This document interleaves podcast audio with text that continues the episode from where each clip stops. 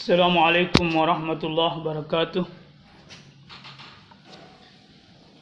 Waalaikumsalam warahmatullahi wabarakatuh.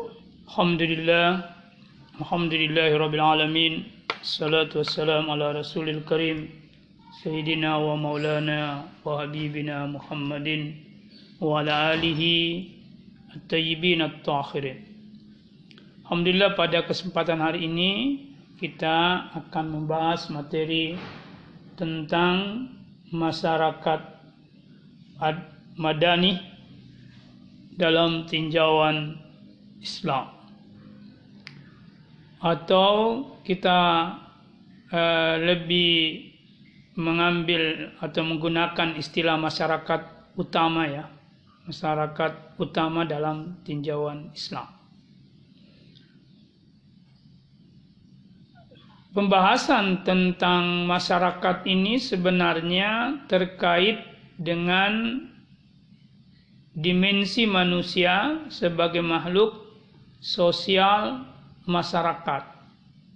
Seperti yang kita sudah jelaskan pada pertemuan konsep manusia, di mana uh, salah satu dimensi manusia adalah sebagai makhluk sosial masyarakat, yakni makhluk yang membutuhkan komunitas sosial atau manusia adalah makhluk yang tidak bisa hidup dengan dirinya sendiri tanpa komunitas sosial.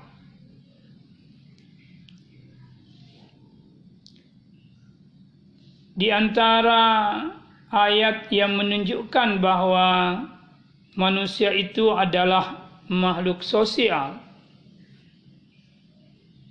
adalah Quran surah Al-Hujurat ayat 13. Di dalam ayat ini Allah berfirman, A'udzubillahi minasyaitonirrajim. Ya ayyuhan nas, wahai manusia, Inna khalaqnakum min zakarin wa unsa. Sesungguhnya kami menciptakan kamu dari seorang laki-laki wa unsa dan seorang perempuan. Wa ja'alnakum syu'uban wa kaba'ila dan menjadikan kamu berbangsa-bangsa dan bersuku-suku lita'arafu supaya kamu saling kenal mengenal. Inna akramakum indallahi atkakum. Sesungguhnya yang paling mulia di, di sisi Allah atkakum, yang paling bertakwa di antara kalian. Innallaha alimun khabir. Sesungguhnya Allah Maha mengetahui lagi maha mengenal. Di dalam ayat ini kita dapat memahami bahwa manusia itu terdiri dari individu dan masyarakat. Atau dengan kata lain, manusia itu sebagai individu dan sebagai masyarakat. Manusia sebagai indu ditunjuk di dalam ayat ini dengan kata zakarun, yakni individu laki-laki, wa unsa dan individu perempuan. Jadi manusia sebagai laki-laki dan manusia sebagai perempuan.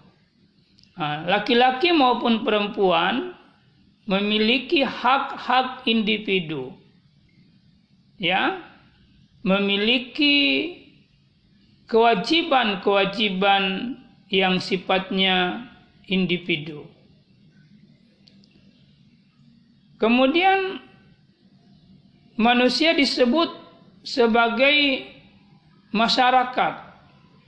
Itu ditunjuk oleh kata su'uban yang berarti bangsa-bangsa wa qabail dan suku-suku.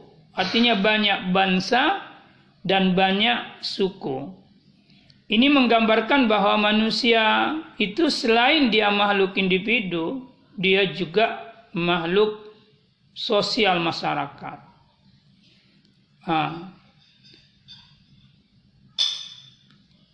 Ketika Al-Quran mengatakan bahwa Allah menciptakan manusia itu sebagai individu, baik dia bergender laki-laki atau berjenis kelamin laki-laki dengan gender kelaki-lakian, dan berjenis kelamin perempuan dengan gender keperempuanan, yang kemudian berkembang menjadi sebuah komunitas bangsa, suku, atau kelompok-kelompok sosial, tujuan daripada semua itu adalah lita'arafu.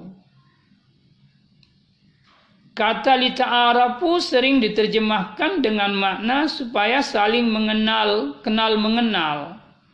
Tapi menurut saya, makna dari kata lita'arafu itu adalah uh, setiap individu eh, dengan individu yang lain itu saling menunjukkan mana yang benar maupun dan mana yang salah. Lalu kemudian menegakkan yang benar dan meninggalkan yang salah. Seperti itu juga masyarakat, kelompok-kelompok sosial itu mesti saling menunjukkan mana yang benar dan mana yang salah lalu kemudian menegakkan yang benar dan meninggalkan yang salah. Ha. Ini tujuan utama kenapa Allah menciptakan manusia itu berbangsa-bangsa maupun bersuku-suku. Atau eh, ada laki-laki, ada perempuan. Ha. Ketika manusia itu mampu menunjukkan yang benar sebagai sebuah kebenaran, yang batil sebagai sebuah kebatilan karena itu ditinggalkan, maka insya Allah akan tercipta se seorang individu-individu yang mulia atau masyarakat atau kelompok sosial yang mulia. Apa ukuran kemuliaan ke sebuah kelompok sosial masyarakat atau komunitas sosial masyarakat atau individu itu adalah ketakwaannya kepada Allah Subhanahu wa taala. Seperti ditunjuk oleh ayat klausa inna akramakum indallahi atkakum. Sesungguhnya yang paling mulia dan utama di sisi Allah di antara kalian adalah mereka yang bertakwa. Jadi kalau manusia ditarik sebagai individu, individu yang paling mulia di sisi Allah dan paling utama mereka yang bertakwa kepada Allah. Laki-laki atau perempuan. Bangsa, suku, komunitas sosial apa pun namanya, yang paling mulia di sisi Allah adalah komunitas sosial yang bertakwa kepada Allah Subhanahu wa taala. Yakni komunitas sosial yang tegak berdiri di dalam kebajikan dan kebenaran dan uh, menghindari atau menjauhi kebatilan, kemungkaran dan dosa. Inilah yang dimaksud masyarakat utama atau kita pakai istilah lain masyarakat madani, masyarakat berperadaban. Jadi masyarakat yang berperadaban atau masyarakat madani adalah masyarakat yang hidup dalam ketakwaan kepada Allah. Masyarakat yang hidup dengan relasi yang kuat dengan Tuhan. Bukan masyarakat yang hidup memarjinalkan Tuhan atau meniadakan konsep ketuhanan di sana. Sebuah masyarakat yang hidup tanpa dia eh, membangun relasi ketuhanan dengan Allah secara baik, maka masyarakat itu tidak akan pernah bisa menjadi masyarakat yang beradab. Meskipun dia menguasai sains dan teknologi atau ilmu pengetahuan ya. Karena terbukti justru masyarakat modern sekarang ini atau pasca modern sekarang ini di mana kemajuan sains dan teknologi itu sangat berkembang dan maju atau kemajuan ilmu pengetahuan itu sangat berkembang tetapi ternyata dalam kemajuan sains dan teknologi ini justru yang tercipta adalah kekacauan besar dalam kehidupan manusia atau eh, terjadi apa yang disebut dengan dehumanisasi. Apa yang dimaksud dengan dehumanisasi? Manusia itu hidup dalam keterasingan dari nilai-nilai kemanusiaan.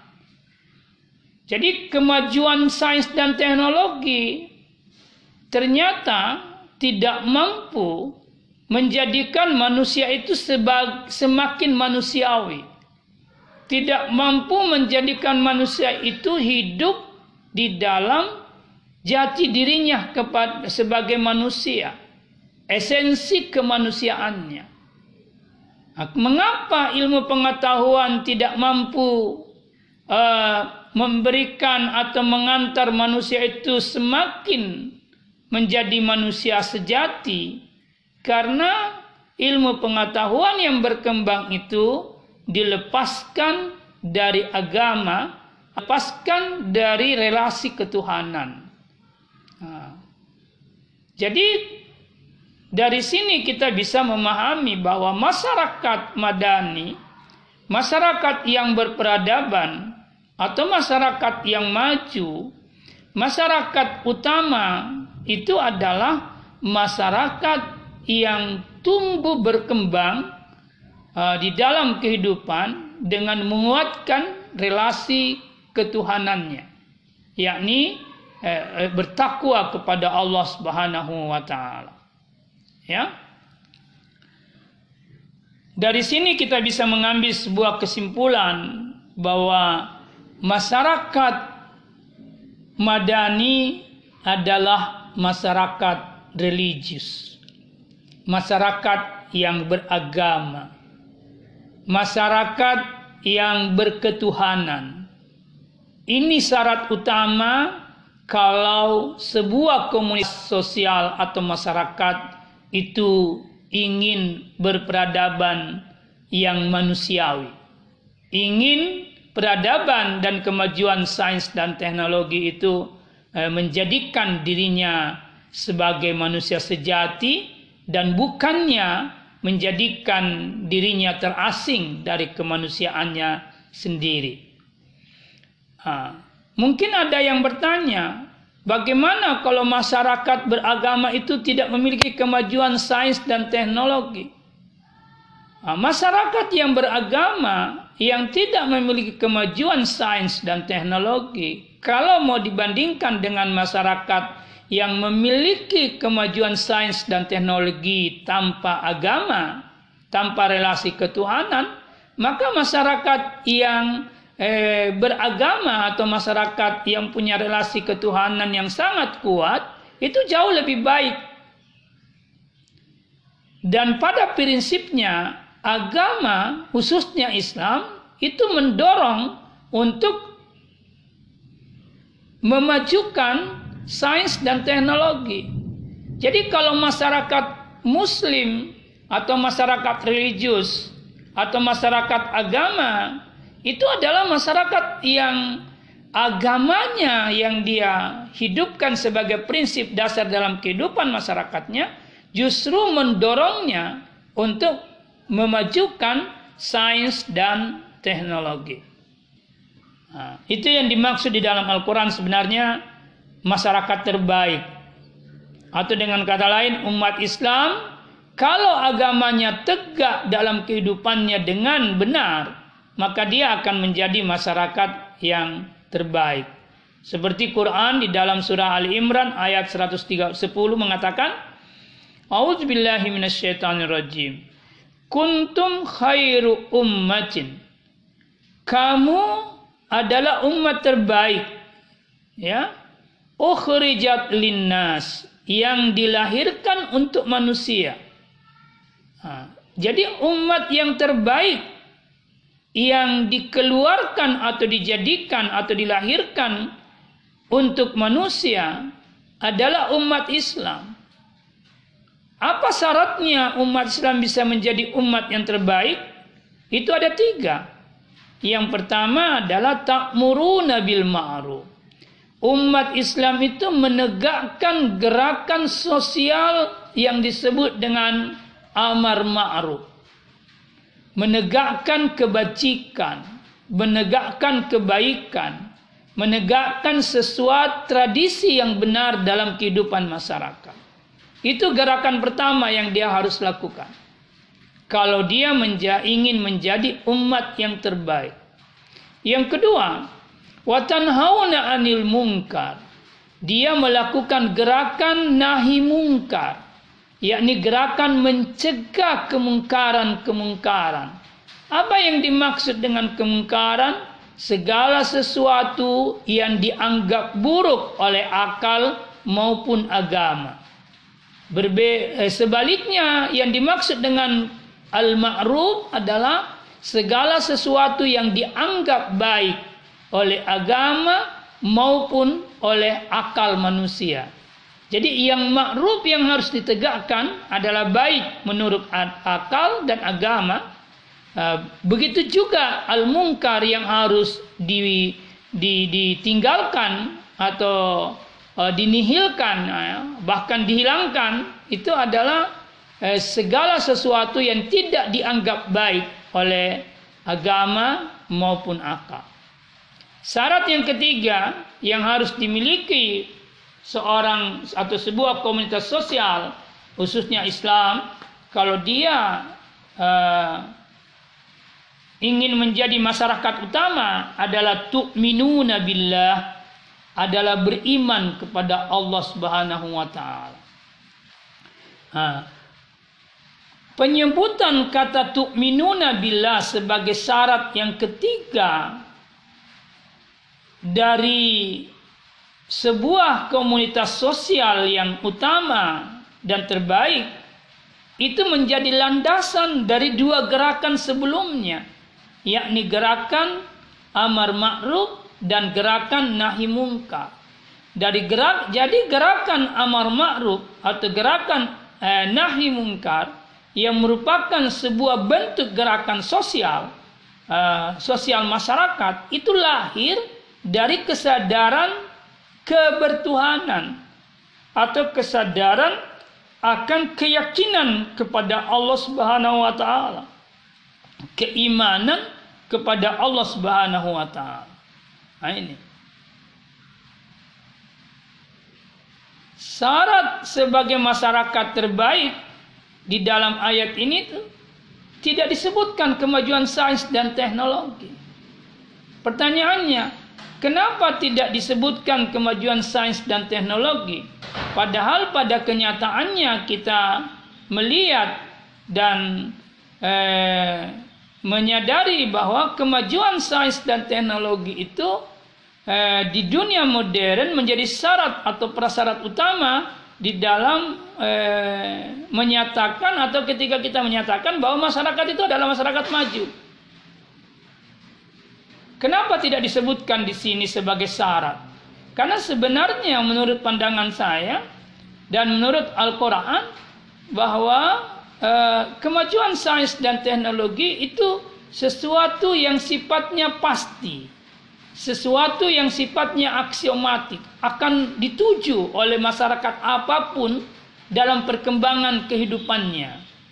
Ya, karena kemajuan sains dan teknologi itu itu tuntutan akal manusia.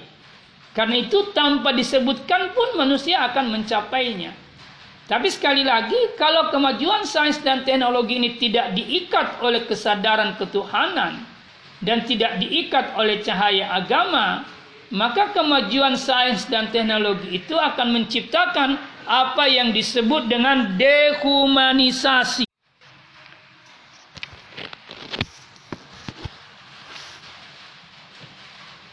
Jadi sekali lagi tidak adanya penyebutan kemajuan sains dan teknologi sebagai syarat utama masyarakat terbaik dan lebih di, dikedepankan syarat-syarat keagamaan atau syarat-syarat religius yakni keimanan kepada Allah dan penegakan gerakan amar ma'ruf dan nahi mungkar itu dikarenakan kemajuan sains dan teknologi itu sesuatu yang sifatnya eh, pasti dilakukan ketika orang sadar beragama atau ketika orang ingin menegakkan amar ma'ruf dan nahi mungkar karena kemajuan sains dan teknologi itu adalah sarana untuk menegakkan amar ma'ruf dan nahi mungkar.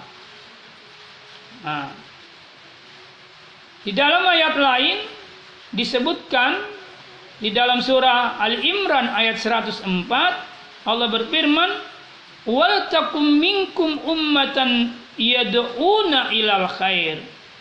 Wal takum minkum. Jadilah kalian umat ya yad'una ilal khair yang menyeru kepada kebajikan. Wa ya'muruna bil ma'ruf wa yanhauna 'anil munkar ulaika humul muflihun.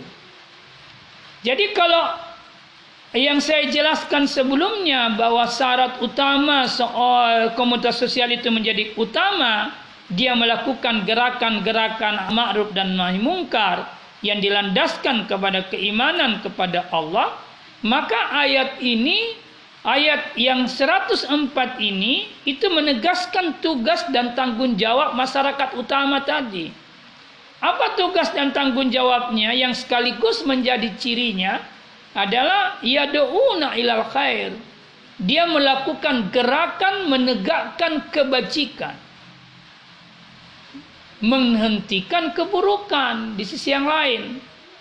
Wa ya'muruna bil ma'ruf, lalu kemudian dia me, melakukan gerakan amar ma'ruf dan wa yanhauna 'anil munkar dan gerakan pencegahan kemungkaran. Nah, tiga tugas dan tanggung jawab ini yang sekaligus menjadi ciri utama masyarakat eh, madani atau masyarakat utama adalah uh, akan mengantar komunitas sosial itu menjadi komunitas sosial yang beruntung. Artinya, kalau gerakan amar ma'ruf nahi mungkar dan gerakan menegakkan al khair, ini al khair maknanya lebih luas daripada amar ma'ruf dan nahi mungkar, ya, lebih luas daripada amar ma'ruf dan nahi mungkar. Jadi e, kalau ini ditegakkan, maka itu akan mengantar masyarakat itu menjadi masyarakat yang beruntung. Pertanyaannya, apa ukuran keberuntungan sebuah masyarakat? Salah satu keberuntungan ke, eh, kehidupan masyarakat itu eh, ketika kehidupannya berberkah. Seperti Al-Quran mengatakan, Eh, lau anna ahlal qura amanu wattaqau lapatahna alaihim barakat minas samawat wal ard. Kalau sekiranya ahlul qura, komunitas sosial masyarakat itu amanu dia betul-betul beriman kepada Allah dan keimanannya itu sampai kepada kualitas takwa seperti kita jelaskan tadi wattaqau maka Allah menjamin la patahna alaihim barakat minas samawat wal ard. Maka Allah akan membukakan baginya keberkahan langit dan bumi. Apa yang dimaksud keberkahan langit dan bumi? Di masyarakat itu akan terbebas dari segala bencana-bencana yang disebabkan misalnya oleh air hujan yang dari langit atau gempa-gempa bumi. Tapi kalau hujan yang datang hujan yang berberkah dan seterusnya. Bumi menumbuhkan makanan-makanannya sehingga masyarakat itu tidak kelaparan, tidak mengalami apa yang disebut dengan pacaklik. Itu keberkahan yang dimaksud. ya terhindar dari musibah-musibah. Nah, kenapa? Karena musibah-musibah yang terjadi dalam sebuah komunitas sosial itu isyarat untuk kita melakukan introspeksi diri. Jangan sampai yang terjadi dalam masyarakat itu atau yang hidup dalam masyarakat itu yang menjadi pandangan dan pilihan utama masyarakat itu adalah kemungkaran, bukannya al-ma'ruf dan kebajikan. Kalau kemungkaran sudah menjadi pandangan dunia masyarakat, ya, dia tenggelam dalam kemaksiatan, maka yang terjadi adalah kehidupan yang tidak berberkah dalam kehidupan masyarakat itu. Nah, salah satu bukti ketidakberkahan itu adalah eh, timbulnya berbagai macam musibah dan sebagainya. Nah, itu ya. Kira-kira seperti itu. Jadi sekali lagi kita bisa mengatakan bahwa sebenarnya masyarakat madani adalah masyarakat religius atau masyarakat yang senantiasa membangun relasi ketuhanan dengan baik. Nah, dari kesadaran ketuhanan ini masyarakat itu menegakkan eh, apa yang disebut dengan gerakan al khair, menegakkan kebaikan-kebaikan, menegakkan amar ma'ruf ya yang ma'ruf menyeru yang ma'ruf wal nahyu anil munkar dan mencegah kemungkaran. Inilah tugas dan tanggung jawab sebuah masyarakat yang kita sebut masyarakat utama atau masyarakat madani atau masyarakat religius. Di dalam Al-Quran disebutkan beberapa ciri eh, sebuah masyarakat utama eh, selain dari eh, tugas dan tanggung jawabnya seperti yang kita sudah jelaskan sebelumnya. Ciri pertama mereka disebut ummatan muslimatan. Seperti di dalam uh, sebuah ayat di dalam surah Al-Baqarah 128 Allah berfirman, "A'udzubillahi minasyaitonir rajim. Rabbana waj'alna muslimaini lak wa min suriyyatina ummatan muslimatan lak wa arina manasikana wa tub alaina innaka antat tawwabur rahim." Ini doanya Nabi Ibrahim ya. Ya Tuhan kami, jadikanlah kami berdua orang yang tunduk patuh kepada Engkau. Yang dimaksud kami berdua di sini adalah Nabi Ibrahim dan Nabi Ismail. Lalu kemudian dia berkata lagi, jadikanlah di antara anak cucu kami umat yang tunduk dan patuh kepada engkau. Jadi Nabi Ibrahim memohon kepada Allah sebagai uh, manusia yang memiliki anak keturunan yang kemudian hidup dalam sebuah komunitas sosial itu dia inginkan anak keturunannya adalah hidup dalam kehidupan eh, komunitas sosial muslim. Komunitas sosial yang tunduk dan patuh kepada Allah atau berserah diri kepada Allah nah, dari sini kita bisa berkata bahwa eh, masyarakat yang menjadi harapan bagi seorang rasul dan seorang nabi adalah masyarakat yang eh, punya relasi yang kuat dengan Tuhan, yakni relasi ketaatan dan ketundukan atau penyerahan diri eh, kepada Allah Subhanahu wa taala secara powerful. Dan salah satu bukti bahwa masyarakat itu adalah masyarakat muslimatan masyarakat yang berserah diri tunduk dan patuh adalah ketika eh, peribadatan itu tegak dalam kehidupan masyarakat. Ketika penghambaan itu tegak dalam kehidupan masyarakat.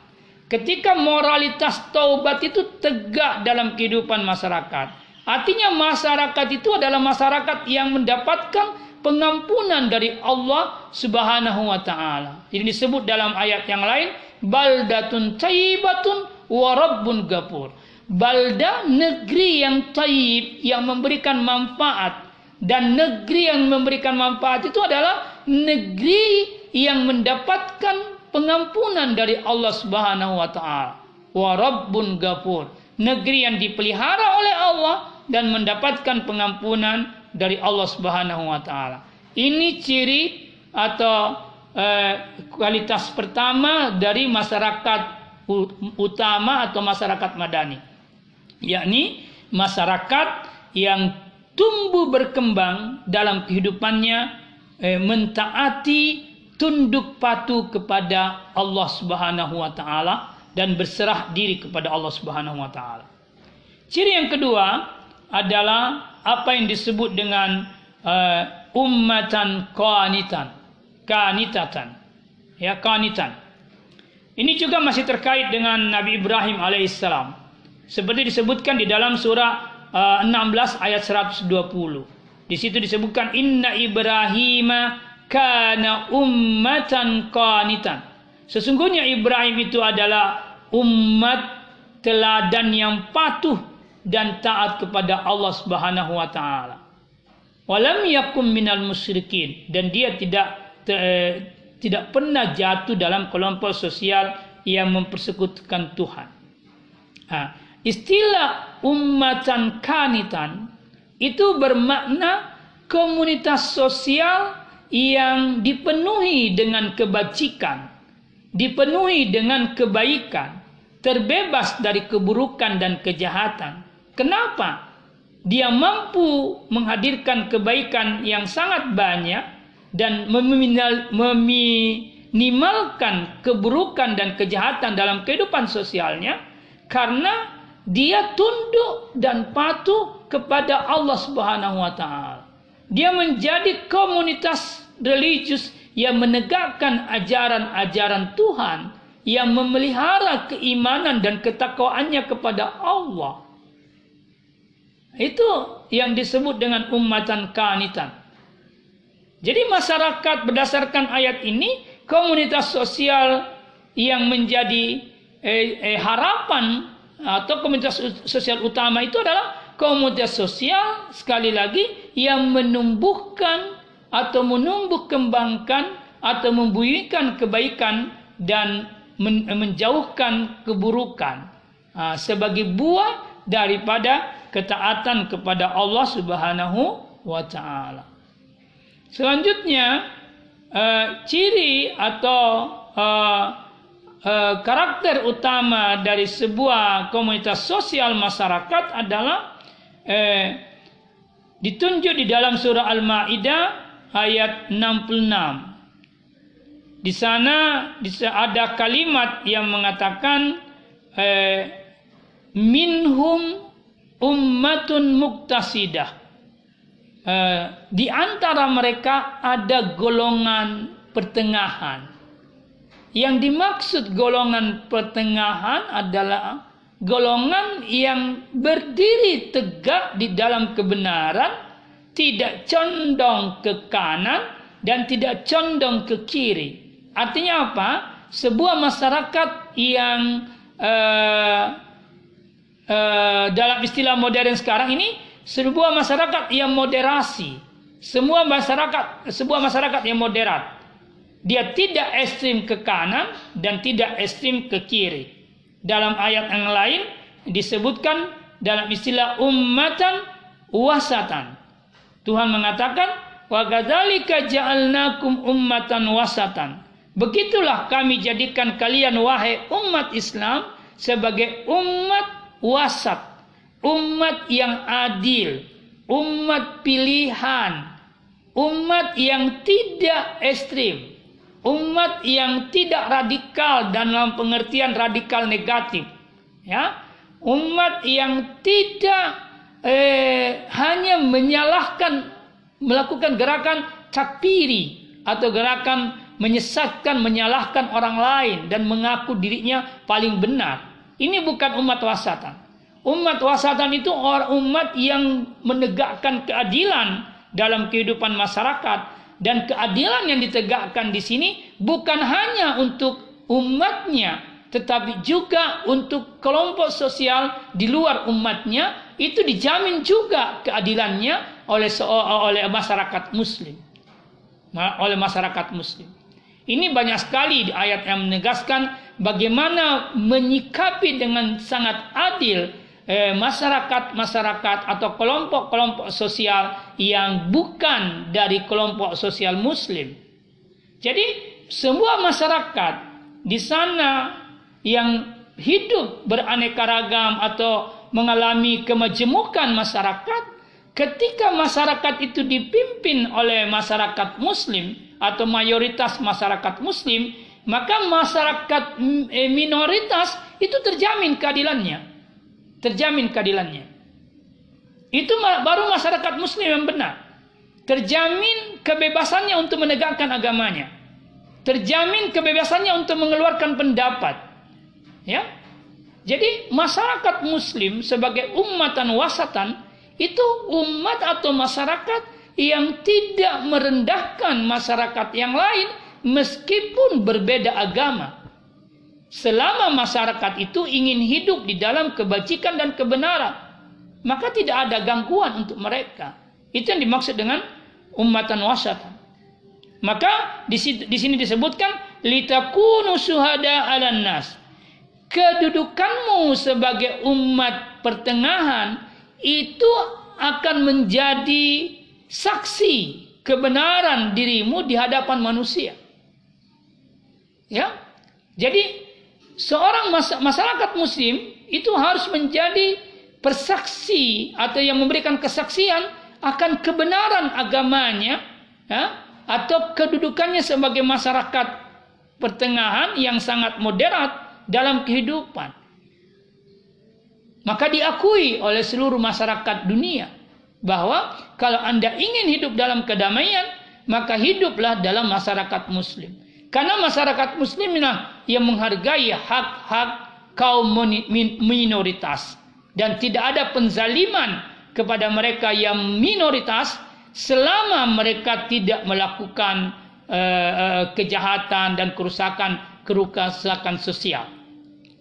Tapi kalau masyarakat itu melakukan gerakan-gerakan kerusakan-kerusakan sosial, maka itu akan dicegah oleh umat Islam dan mereka akan mendapatkan sanksi, tapi sanksinya itu tetap dalam sanksi dalam ranah keadilan, bukan dalam ranah penzaliman. Itu karakter masyarakat muslim yang luar biasa. Ya.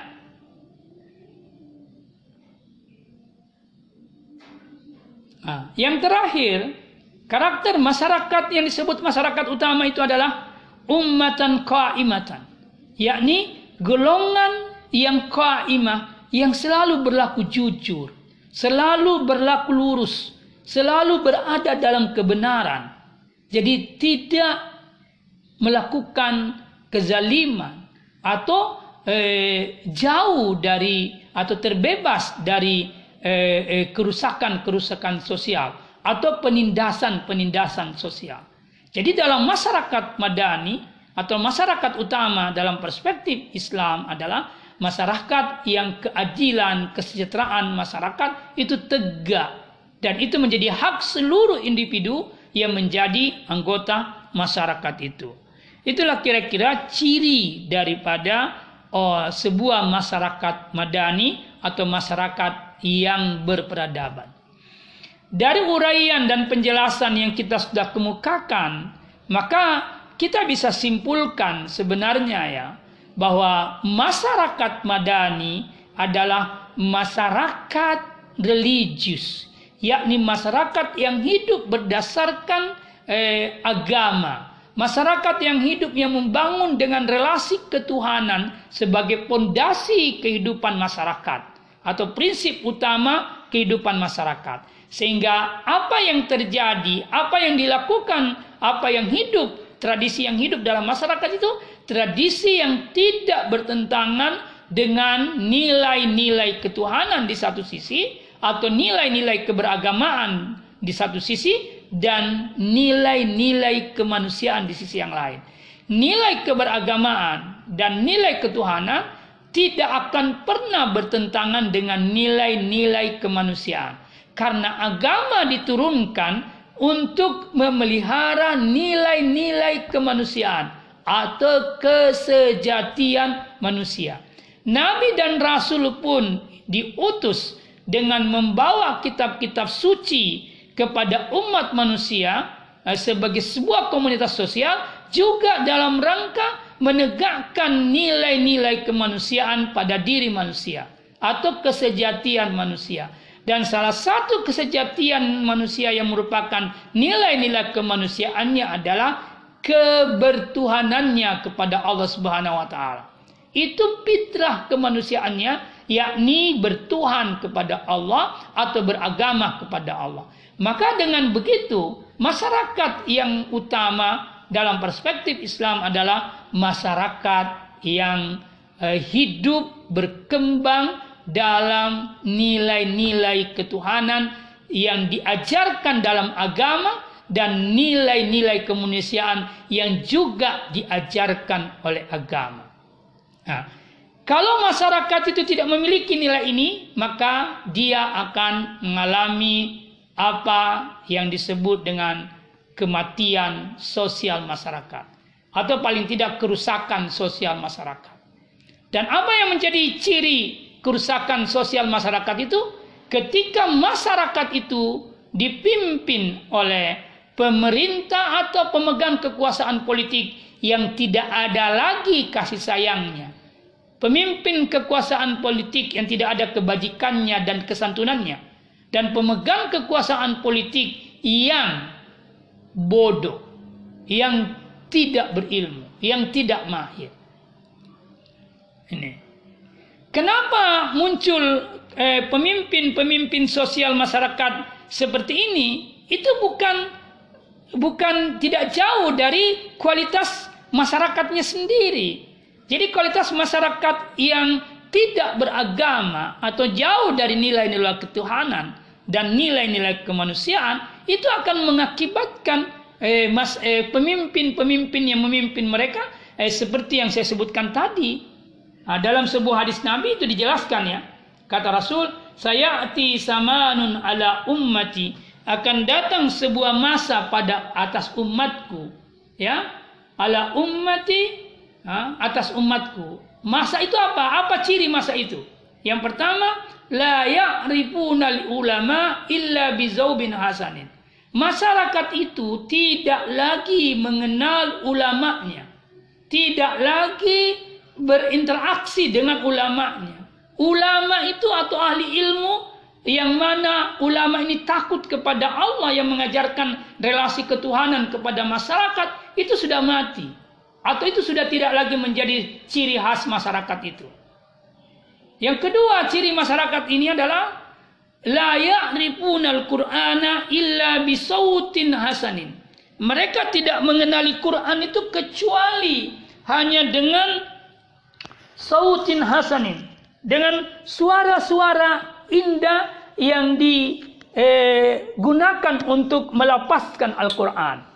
Jadi mereka hanya mengenali Quran dari suara-suara indah itu. Tetapi Quran itu tidak hidup dalam kalbu mereka dan tidak hidup dalam pikiran mereka dan tidak hidup dalam action mereka. Itu ciri kedua masyarakat yang akan datang. Nah, yang ketiga disebut Nabi eh, la ya'budunallaha illa fi syahri Ramadan. Mereka tidak menyembah Allah kecuali hanya pada bulan Ramadan sa eh, saja.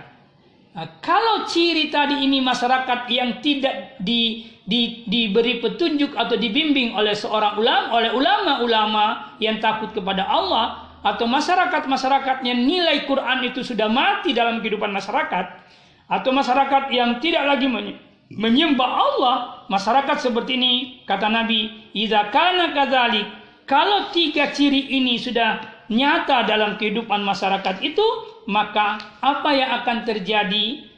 Sallatahullahu bisultanin, eh, sallatahullahu sultanan eh, la ilmalah. Maka eh, masyarakat seperti ini akan dikuasakan oleh Allah kepada penguasa yang bodoh. Walahil malah penguasa yang tidak punya santun eh, dan kebajikan. Walarahimalah penguasa yang tidak punya rasa kasih sayang.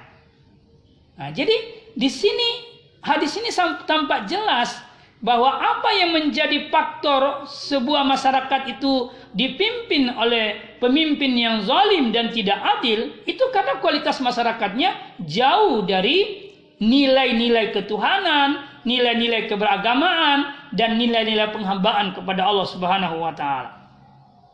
Karena itu ada pernyataan Malik bin Dinar yang paling menarik ya uh, terkait dengan eh, eh, masyarakat ini atau kekuasaan ini. Jadi kalau eh, masyarakat yang tumbuh berkembang dalam nilai-nilai eh, ketuhanan, keagamaan dan kemanusiaan, maka insya Allah dia akan dipimpin oleh eh, eh, eh, pemimpin-pemimpin sosial yang adil, pemimpin-pemimpin sosial yang eh, mengantarkan kepada tegaknya nilai-nilai kemanusiaan dan tegaknya nilai-nilai ketuhanan. Ya. Malik bin Dinar berkata, "Ana Malikul Muluk." Aku adalah raja para raja. Yang dimaksud di sini adalah Allah. Wa Malikul Muluk, penguasa para raja. Kulubul muluki biyadi. Hati para raja ada di tanganku kata Tuhan. Wa innal ibad atauni jawaltul kuluba mulukihim alaihim birrahmati warahmah. Apabila para hamba atau komunitas sosial itu atau penduduk komunitas sosial itu mentaatiku, hawaltu kuluba mulukihim alaihim birrahmati warahmah. Niscaya aku akan ubah hati raja-raja mereka kepada mereka sehingga penuh dengan kemurahan dan kasih sayang. Wa innal ibad asuni ya wa innal wa innal ibadu asuni hawaltu quluba mulukihim alaihim bisahati wan nikmah. Tapi kalau masyarakat itu masyarakat yang pendosa, yang berdosa kepada Allah, maka Allah akan menjadikan hati-hati pemimpin mereka itu adalah hati yang penuh dengan uh, amarah, hati yang penuh dengan kebencian. Hmm. Wala tusgilu bidduai alal muluki. Karena itu Malik Dinar berkata, janganlah engkau sibukkan hatimu untuk mendoakan keburukan terhadap para raja. Doakanlah kebaikan untuk mereka. Ya. Wad'u lahum bisalah. Doakan kebaikan untuk mereka. Fa inna salahahum bisalahikum. Karena kebaikan para pemimpin itu tergantung pada kebaikan kalian sebagai rakyat atau sebagai komunitas sosial. Jadi eh, sekali lagi eh, kalau masyarakat itu mau melihat masyarakatnya masyarakat yang dipimpin oleh eh, pemimpin sosial yang adil, maka syarat utamanya sebenarnya adalah masyarakat itu yang menjadi lebih dahulu masyarakat yang baik, yang taat kepada Allah. Tapi kalau masyarakat ini masyarakat yang tidak taat kepada Allah, maka mudah sekali Allah eh, merubah hati para pemimpin mereka untuk tidak melakukan kebaikan kepada masyarakatnya. Nah, itu. Saya kira itu ya yang saya ingin jelaskan eh, terkait dengan masyarakat madani ini. Jadi kesimpulannya adalah eh, sebenarnya eh, tegas sekali Al-Quran mengatakan ciri masyarakat utama itu adalah masyarakat yang di dalamnya nilai-nilai ketuhanan dan keberagamaan tegak. Dengan tegaknya nilai-nilai ketuhanan dan keberagamaan, maka nilai-nilai kemanusiaan pun akan tegak. Kalau nilai-nilai kemanusiaan akan tegak, maka kezaliman, kemaksiatan, kepenindasan dan sebagainya itu akan hilang dalam kehidupan masyarakat. Dengan kata lain, masyarakat itu akan hidup dalam kedamaian dan ketentraman. Terima kasih. Billahi taufiq hidayah. Assalamualaikum warahmatullahi wabarakatuh.